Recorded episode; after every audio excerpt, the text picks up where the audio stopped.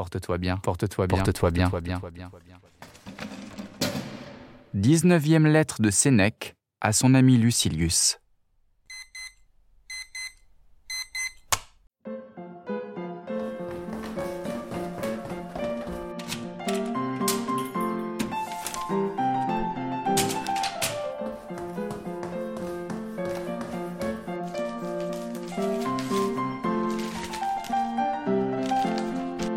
Cher Lucilius,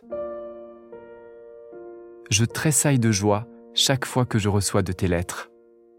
Elles me remplissent d'un bon espoir. Ce ne sont plus des promesses, ce sont des garanties. Persévère, je t'en prie, je t'en conjure, car qu'ai-je de mieux à demander à un ami que de le prier pour lui-même?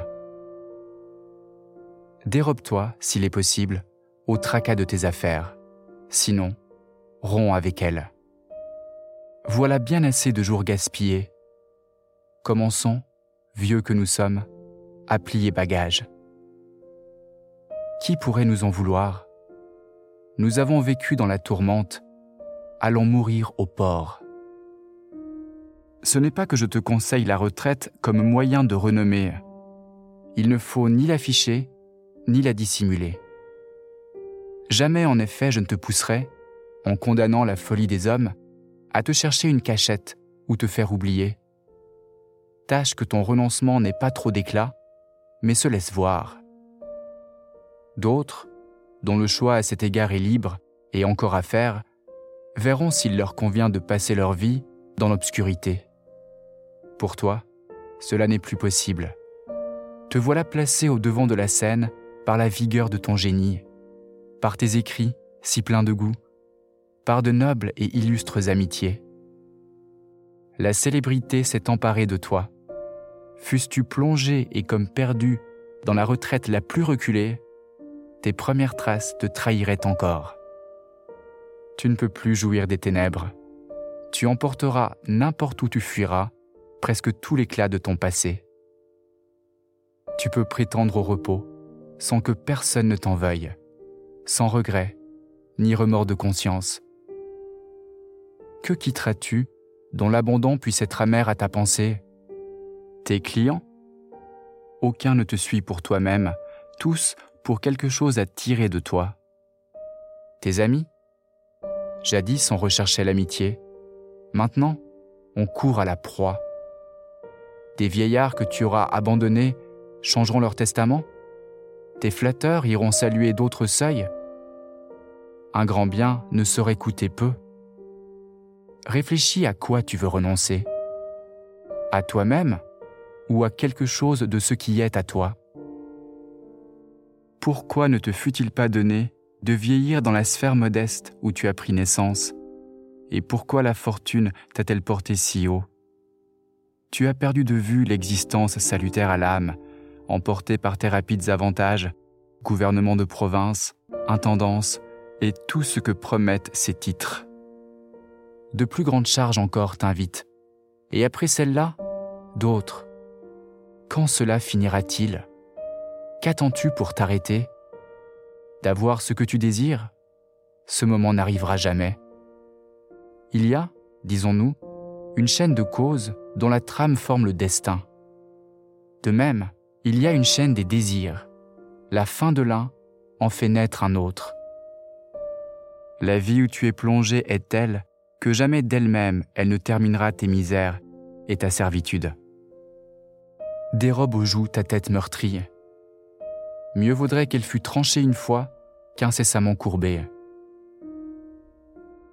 Si tu reviens à la vie privée, tout y sera sur une moindre échelle, mais te satisfera pleinement. Ce que ne font pas aujourd'hui les torrents de jouissance qui affluent chez toi de toutes parts. Préfères-tu donc à une pauvreté qui rassasie, une abondance famélique? La prospérité est avide et en but à l'avidité d'autrui. Tant que tu n'auras pas assez pour toi, tu n'auras pas assez pour les autres. Comment sortir de cette position? Comme tu pourras.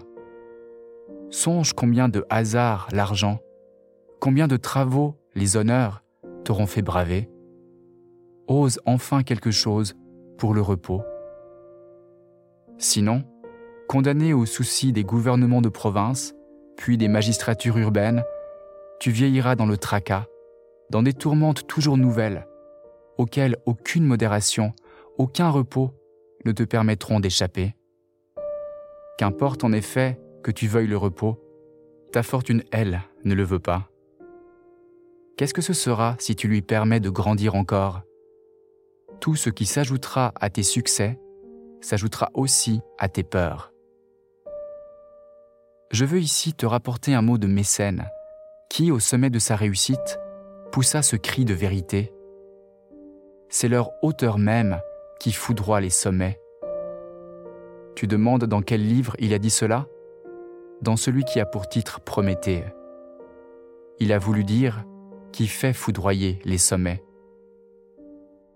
Existe-t-il donc au monde un pouvoir si précieux pour que tu tiennes de si ivres propos? Mécène avait du génie. Il aurait enrichi d'un grand modèle l'éloquence romaine si sa haute fortune ne l'avait pas épuisé, ou plutôt affaibli.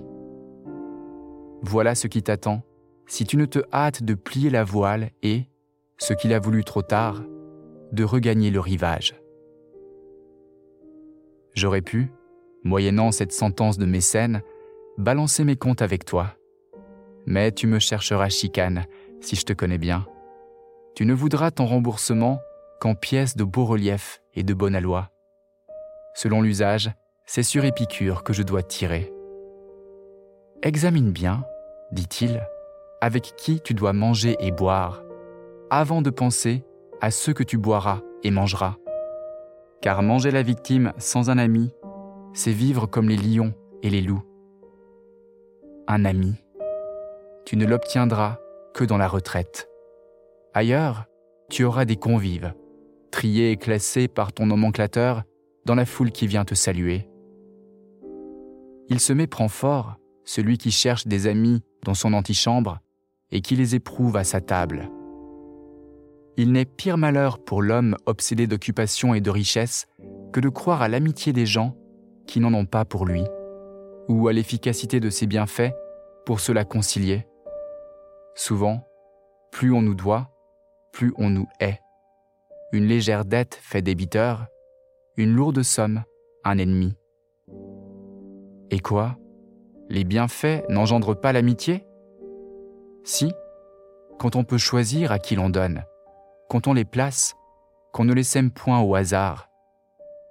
Ainsi, tandis que tu travailles à t'appartenir complètement, mets toujours à profit ce conseil des sages. Attache plus d'importance au caractère de l'obligé qu'à la nature de l'obligation. Porte-toi bien,